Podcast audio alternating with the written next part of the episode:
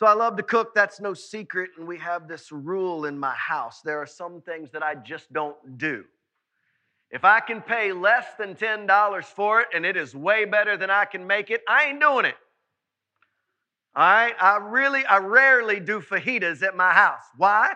Because every Mexican place does a pretty good fajita for about $6.99. I don't make Philly cheesesteaks at home. Why? Because they're, they're difficult. You got to buy the stuff to do it, and it don't work right in a pan when they can do it on a giant griddle at the mall for about seven bucks.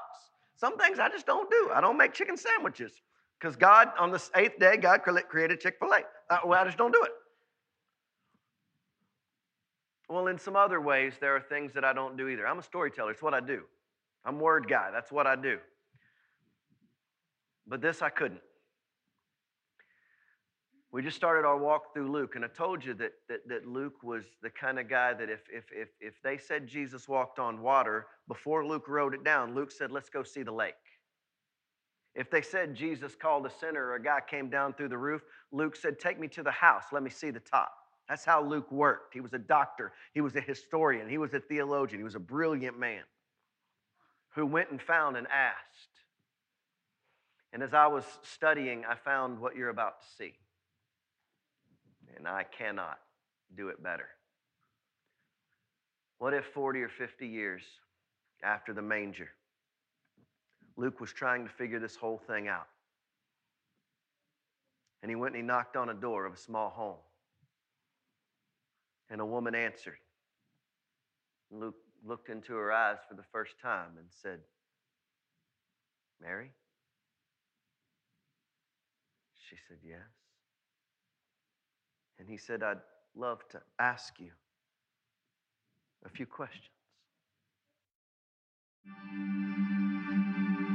When Luke came to my house to convince me to tell my story, I didn't say anything for a long time. It just triggered so many flashbacks. The time Gabriel spoke to me, the first time I held my husband Joseph, the first time I saw Jesus' face, his first miracle, and then the death of my firstborn son. Teenager, young mother, widow, and then the mature woman you see before you now in a flash. So I smiled and turned him down.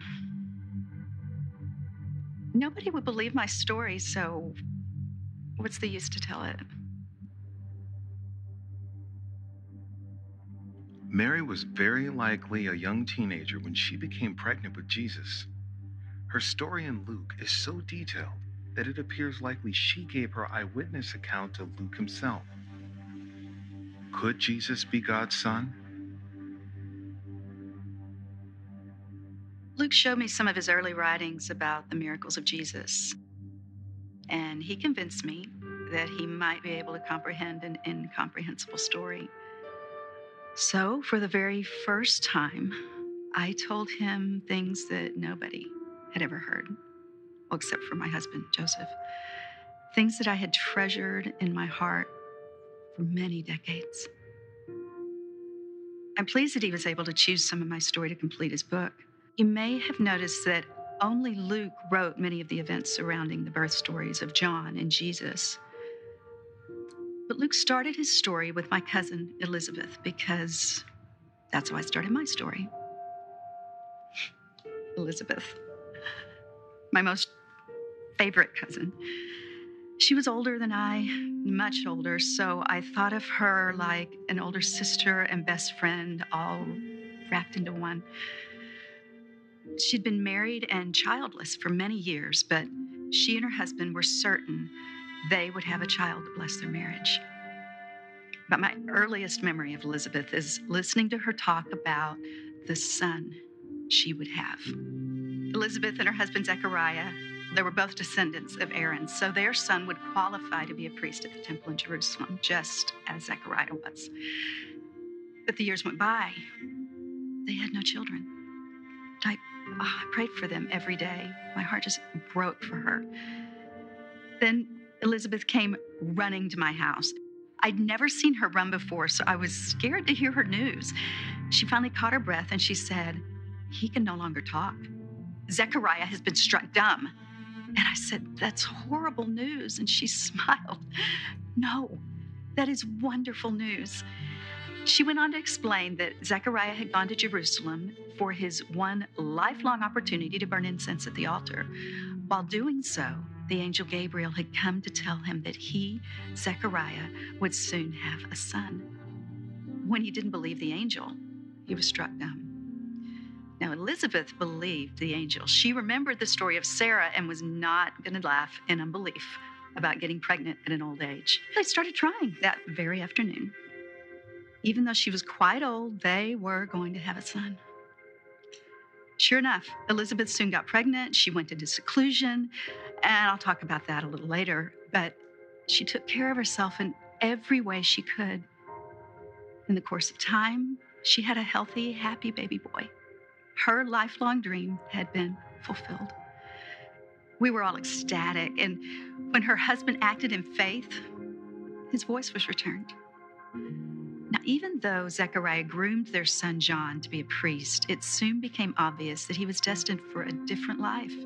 He loved to learn the scriptures, but he dwelt on the need for Israel to repent and turn back to God. And where most people saw the Jewish leaders as righteous, John saw them as sinful and corrupt. He wanted everyone, everywhere to change their ways. Sometimes he would go into the wilderness for days at a time to fast and pray about it. The last time I saw John, he was wearing camel skin clothes and he had that dreamy eyed prophet look, which is what he turned out to be. Okay, so back to the seclusion. Well, it was six months into Elizabeth's pregnancy that both of our lives changed. And again, it was the angel Gabriel who announced the news. See, I lived in Nazareth, just a small village, less than 150 people. I was down at the town water well late one morning drawing water and praying about Elizabeth's baby and my upcoming marriage. See, I was engaged to be married to a fine man. I couldn't wait to start a family of my own. All of a sudden, Gabriel appeared beside me. It seems funny now, but my first thought was that I was causing a scandal by being alone with a man. Well, at least someone who looked like a man. Little did I know that scandal would be mild compared to the one that was about to happen. So, in a most calming voice, Gabriel said, Greetings, you who are highly favored. The Lord is with you. Now, I don't care how calming his voice was, I was terrified that an angel would just appear and start talking to me. You'll be terrified too if it ever happens to you, I promise. Then he said the craziest thing. Gabriel told me not to be afraid. Like, is that some kind of inside angel joke? Because they're always looking at terrified people. Anyway, Gabriel told me that I was to have a son who will reign on the throne of David. I got terribly excited. I was thinking I would be pregnant and I'd have a son and I'm just going to be so faithful to God. Then I realized he wasn't talking about a future time when I'd be married to Joseph. He was talking about now. So I tried to politely let him know that he might have made a small miscalculation, but from Zechariah's experience, I knew not to argue with Gabriel. In my most respectful voice, I asked, How will this be since I'm a virgin? I was pretty sure that announcement might be a deal breaker, but he didn't bat one of his huge eyelashes. He just said something so crazy that I, I still can't believe it's true. He told me that the Holy Spirit would come upon me and the power of the Most High would overshadow me. So my son would be the Son of God.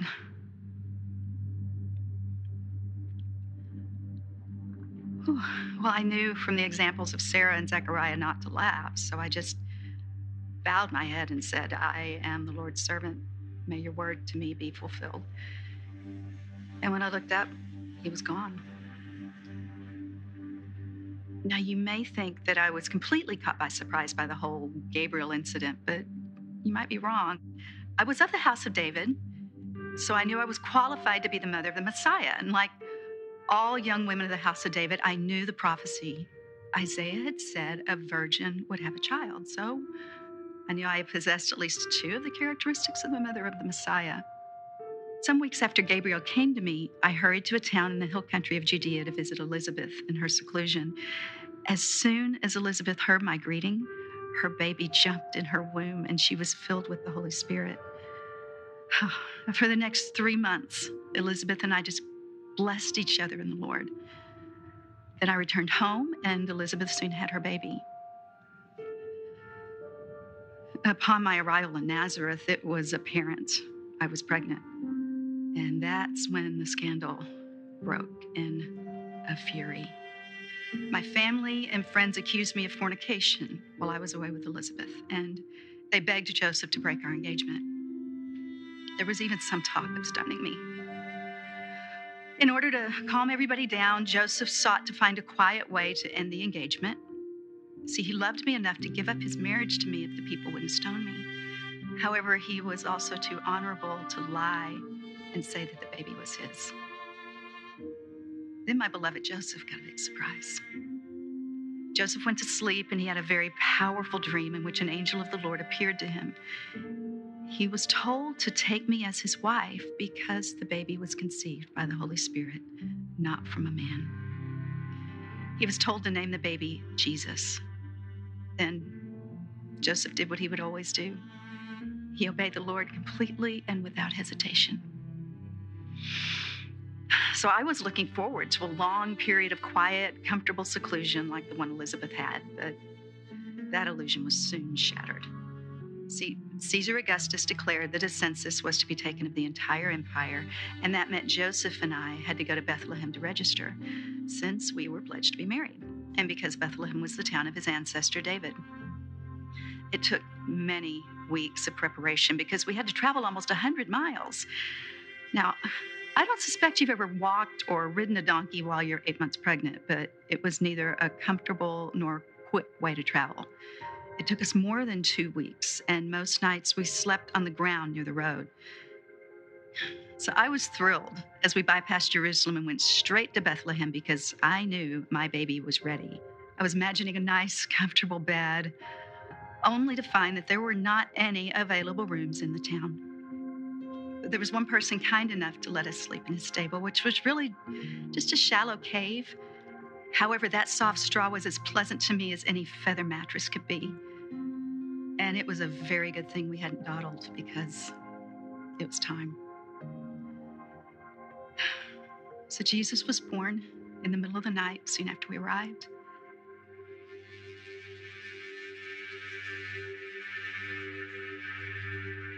We wrapped him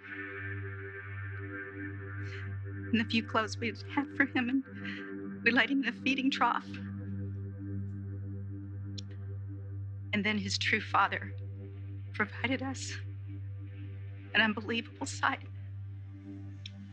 Joseph and I looked out the cave entrance and saw millions of angels in the night sky just rejoicing at the birth of Jesus.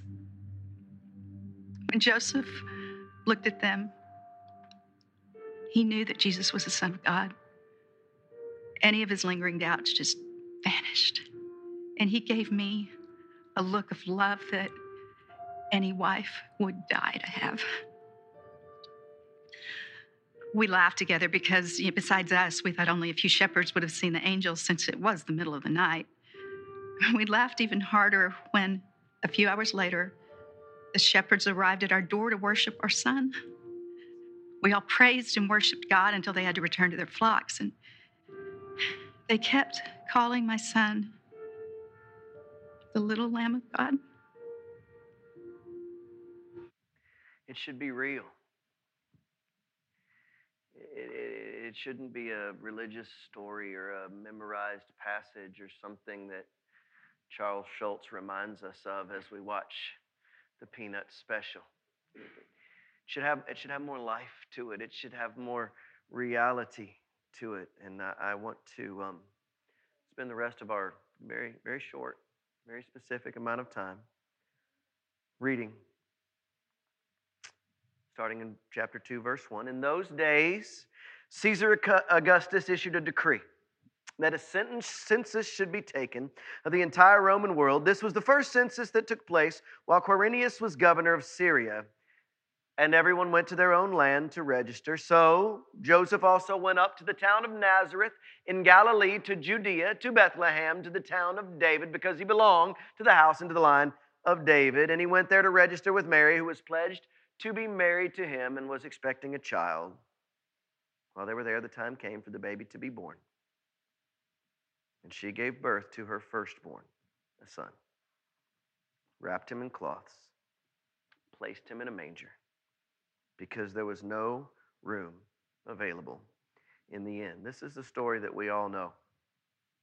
This is the story that we all understand. But we have to remember again that Luke's job is to eh, not convince Theophilus. It's never our job to make someone believe or not to believe.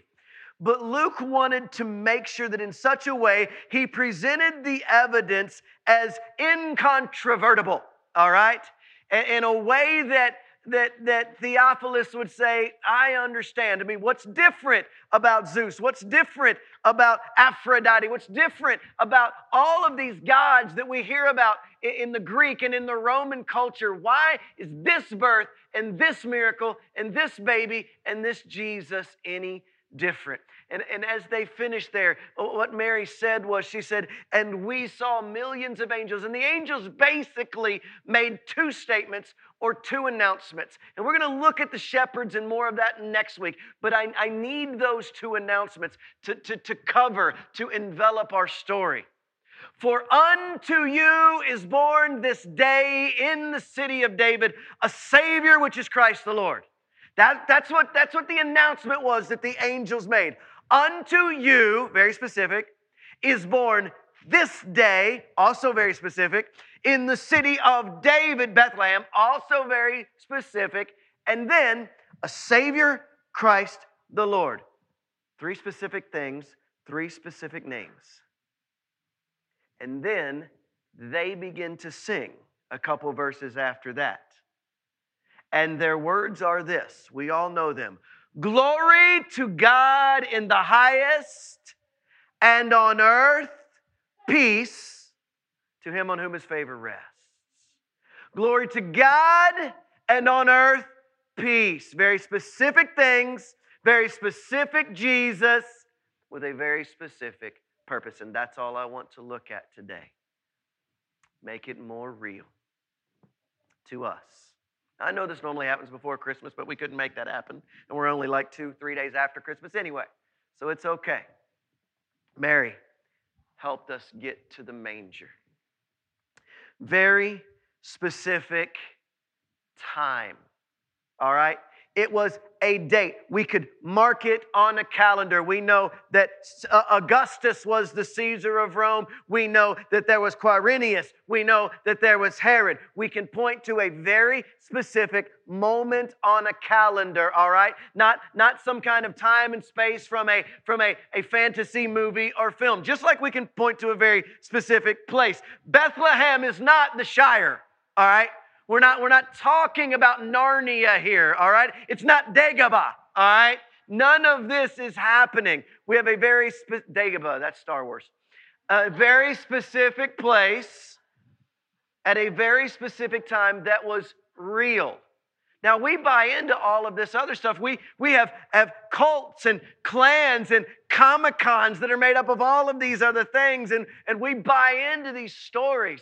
But this story is real. It's about, it's about cattle, and it's about sheep, and it's about straw, and it's about governors. Very specific time, very specific place. Listen, and a very specific gift to a very specific recipient. How many of you had any type of presents under a tree this year? Would you raise your hand if there were any type of presents in your home under a tree? All right, all of you pretty much are raising your hands. Now, how many of you got all of the gifts that you purchased, all right, and put them on the bed, wrapped them up, all right, and then moved them all around without marking them, threw them under the tree, and then when morning came, everybody just grabbed one, and what you got, you got. How many of you did that?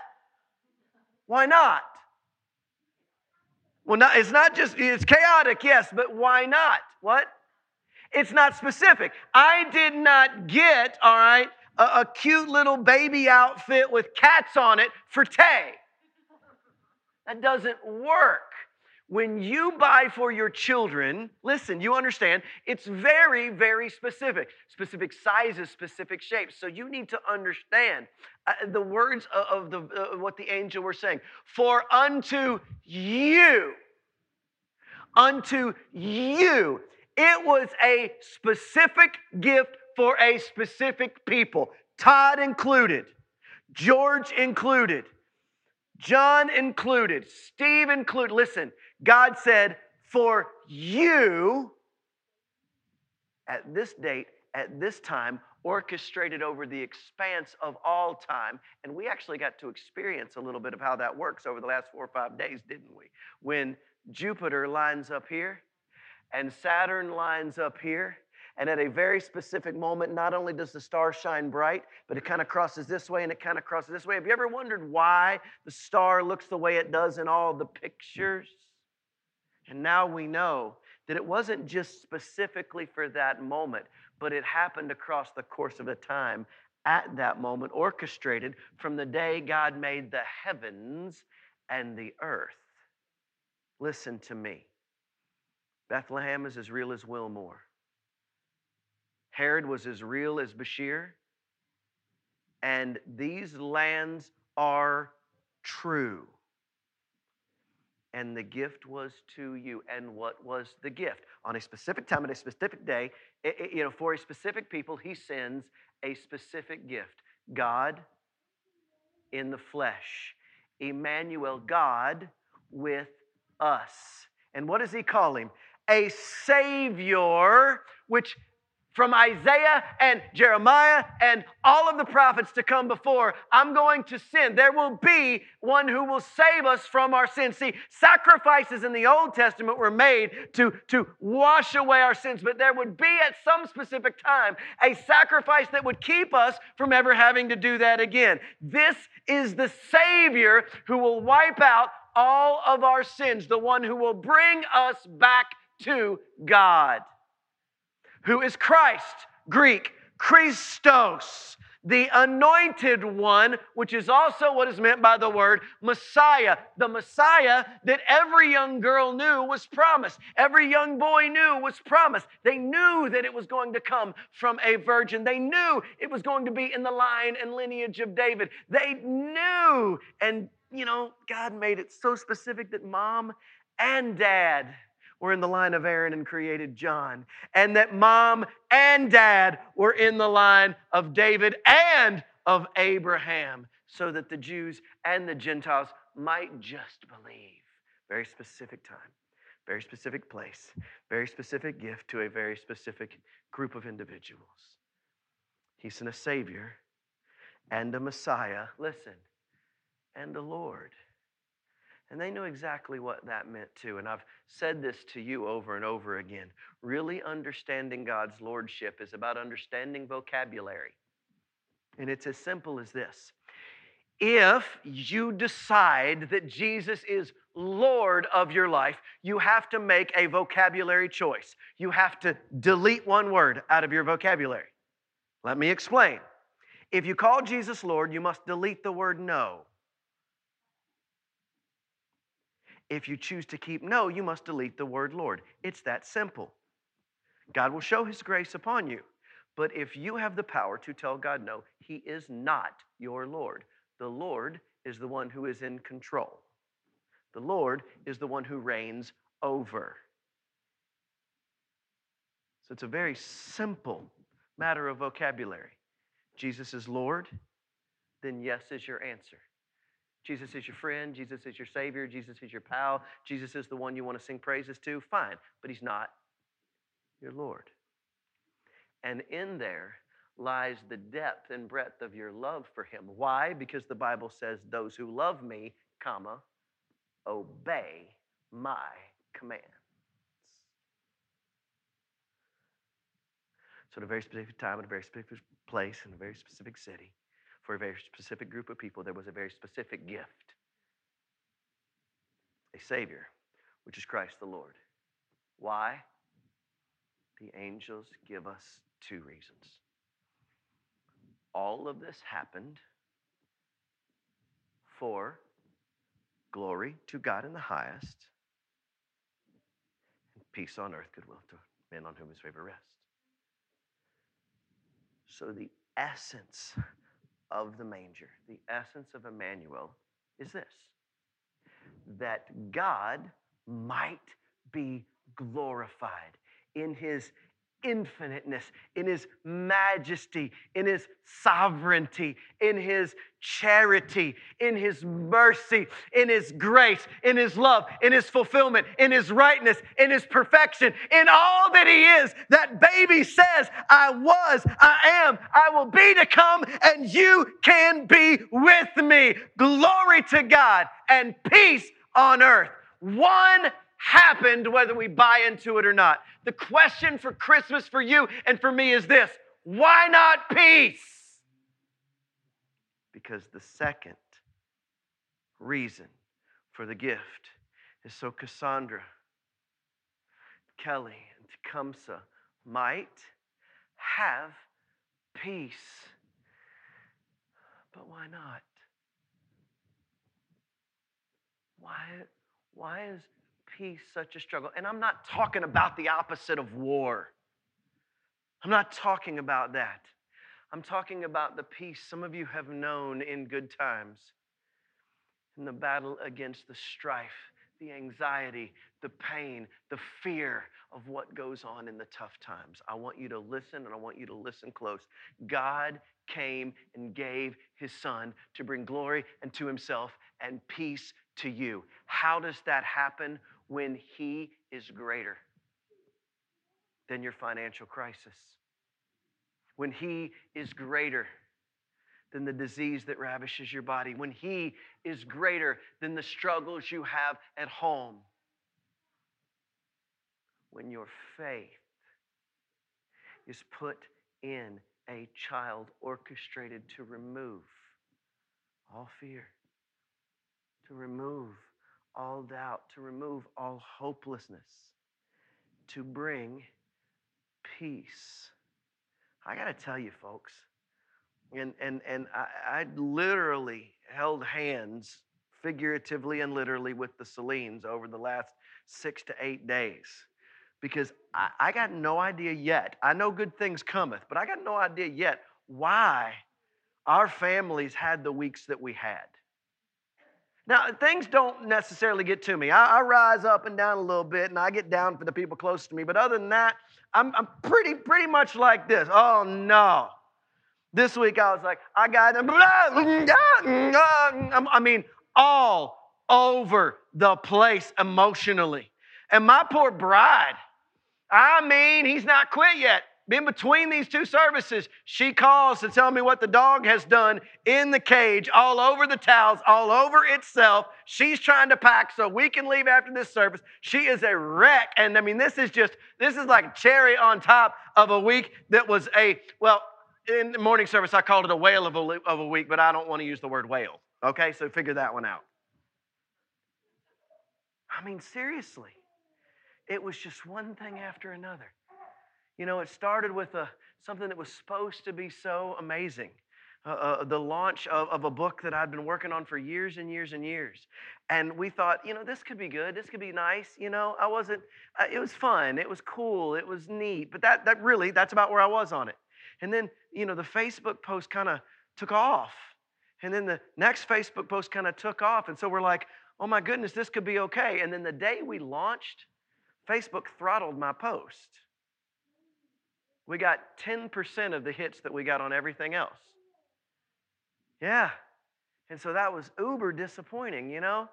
We got these 250 to 300 hits that we knew we we're getting, and the day we launched the book, it was 25. And I was like, well, this stinks. And then all of a sudden, you know, God's going to yank us back up. We read online. Don't get your hopes up here. We read online. You have the number one new release in adult Christianity. That's pretty cool. Except if nobody else releases a book and you sell one, you the man dog.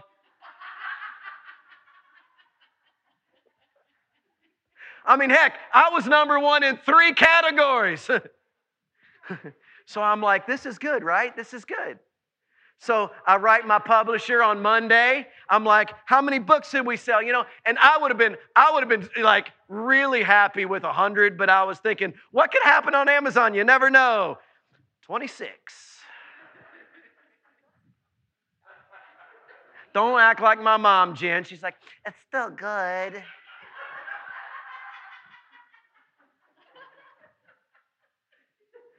And so I'm trying to get through that, and I know that I've got books coming, and I know that I've got the edge coming, and I know that everything's going to be taken care of. And that night, the music guy at the edge calls and he says, Have you heard about what's going on in Tennessee? I was like, No, tell me what's up. The governor just shut it down to 10 people indoors. Now, how am I supposed to have 400 kids from eight states in a room where I'm not supposed to have more than 10? For the first time in 20 years, I'm probably going to have to cancel that puppy. I got a thousand books in my garage. Mm-hmm. Steve, it ain't funny. I can see you laughing behind that mask. I'm gonna pray that you get the runs, brother. I'm kidding. I'm kidding. So I send this to Steve because Steve's kind of the guy that when I'm about to lose it, I'm on, you know, if I'm here, it's Si. If I'm out of it's Steve. So I send it to him and he says, Oh, I'm on the phone with a friend. I knew that this friend's had medical issues. I knew that his wife's been down. I knew that he was important to him. I'm like, Yeah, no, talk to him. Spend time there. Only thing I get back is he's telling me he's got cancer. My heart's breaking. I know his heart's breaking. Mom lost her brother the day before. We wake up the next morning. I walk out to the car. I kid you not, battery's dead. I walk back inside to tell Jamie, and we're both laughing. I mean, laughing. Laughing hard. Something's up. Something's coming. And God, listen, all things. He takes what the enemy means for evil and turns it for good. We find out we got more friends that are sick. Bomb goes off in a city that we love. Phones go down. Maybe that's great. Maybe people spending Christmas time together needed some Christmas time together. I'm, i mean, I'm good. I feel good. But listen to me. That'll steal your peace. Unless, unless it's true unless that baby did come. If that baby did come, did live, did die, did take away the sins of the world. If that baby is who he says he is, then all of it doesn't matter because greater is he that is in me than he that is in the world. And so I don't have to worry about my finances because he owns the cattle on a thousand hills. I don't have to worry about anxiety and stress because he loves me more than life itself. And a sparrow doesn't fall to the ground without him knowing it. He knows every hair on, well, your head, because I don't have any hair on mine, but he knows. And I'm asking you if the best gift I can give you is not to beg you just to believe in what you celebrate. Stop saying it's the reason for the season, or you can put the Christ in Christmas. Xmas, happy holidays, Merry Christmas, blah blah blah blah blah blah blah. Is he in you or is he not? And if he's in you, do you believe who he is? Because he came to bring glory to God and peace to you. So, my prayer for you is that when the temperature goes up and the temperature goes down, when the money comes in and the money goes out, when the people live and when the people die, when 2020 comes and 2020 goes, and it is, I'm going to help it out. I was telling other people, you know, we, there's a lot we can take from 2020. A Guy on Facebook asked a preacher friend of mine, he said, What have you learned from 2020? It's been a real hard year. Tell me what you've learned. And I said, I've learned that I need tic tacs, lots and lots of tic tacs because I knew that my breath wasn't the holiest. No, it is flat out sinful. That mask has told me that I'm going to walk around with Vicks in my mouth for all eternity. That's what I've learned for 2020. You're welcome. All of you, you're welcome. So if I walk like this, step, step, step, y'all just go tic tac. Really, guys? Was it was it was it that bad? And isn't he that good? We, we're alive. And it's a gift. The Kids are laughing and singing and playing and dancing and making videos. Friends can come and go and visit. Babies can sit in our laps and be beautifully adorable and nice and not cause trouble at all. And bless you, baby. We can sit with our masks on and our masks up. And my prayer for you is that this Christmas you realized and that baby brought the glory. And he can bring you peace. And it is specific. It's specific for you. I hope that you can hold on to that. Let's pray.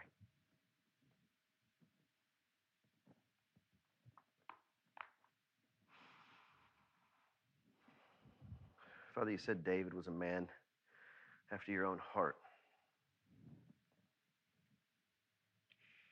And I believe it was David who understood his sinfulness, who understood his adulterous nature, his murderous nature, yet still loved and believed in God. But begged of God, create in me a clean heart and renew a right spirit in me. I pray that for you every day of 2021. That every morning you can arise and say, Create in me a clean heart and renew a right spirit in me. And may, with an obedience that is angelic, an obedience that doesn't come from being human, but that comes from being a servant of the Most High God, the angels said, Glory to God in the highest, and on earth, peace to those on whom his favor rests. To God be the glory. Great things he has done. So loved he the world that he gave us his son. My peace I give to you. Peace be with you. In Jesus' name, amen.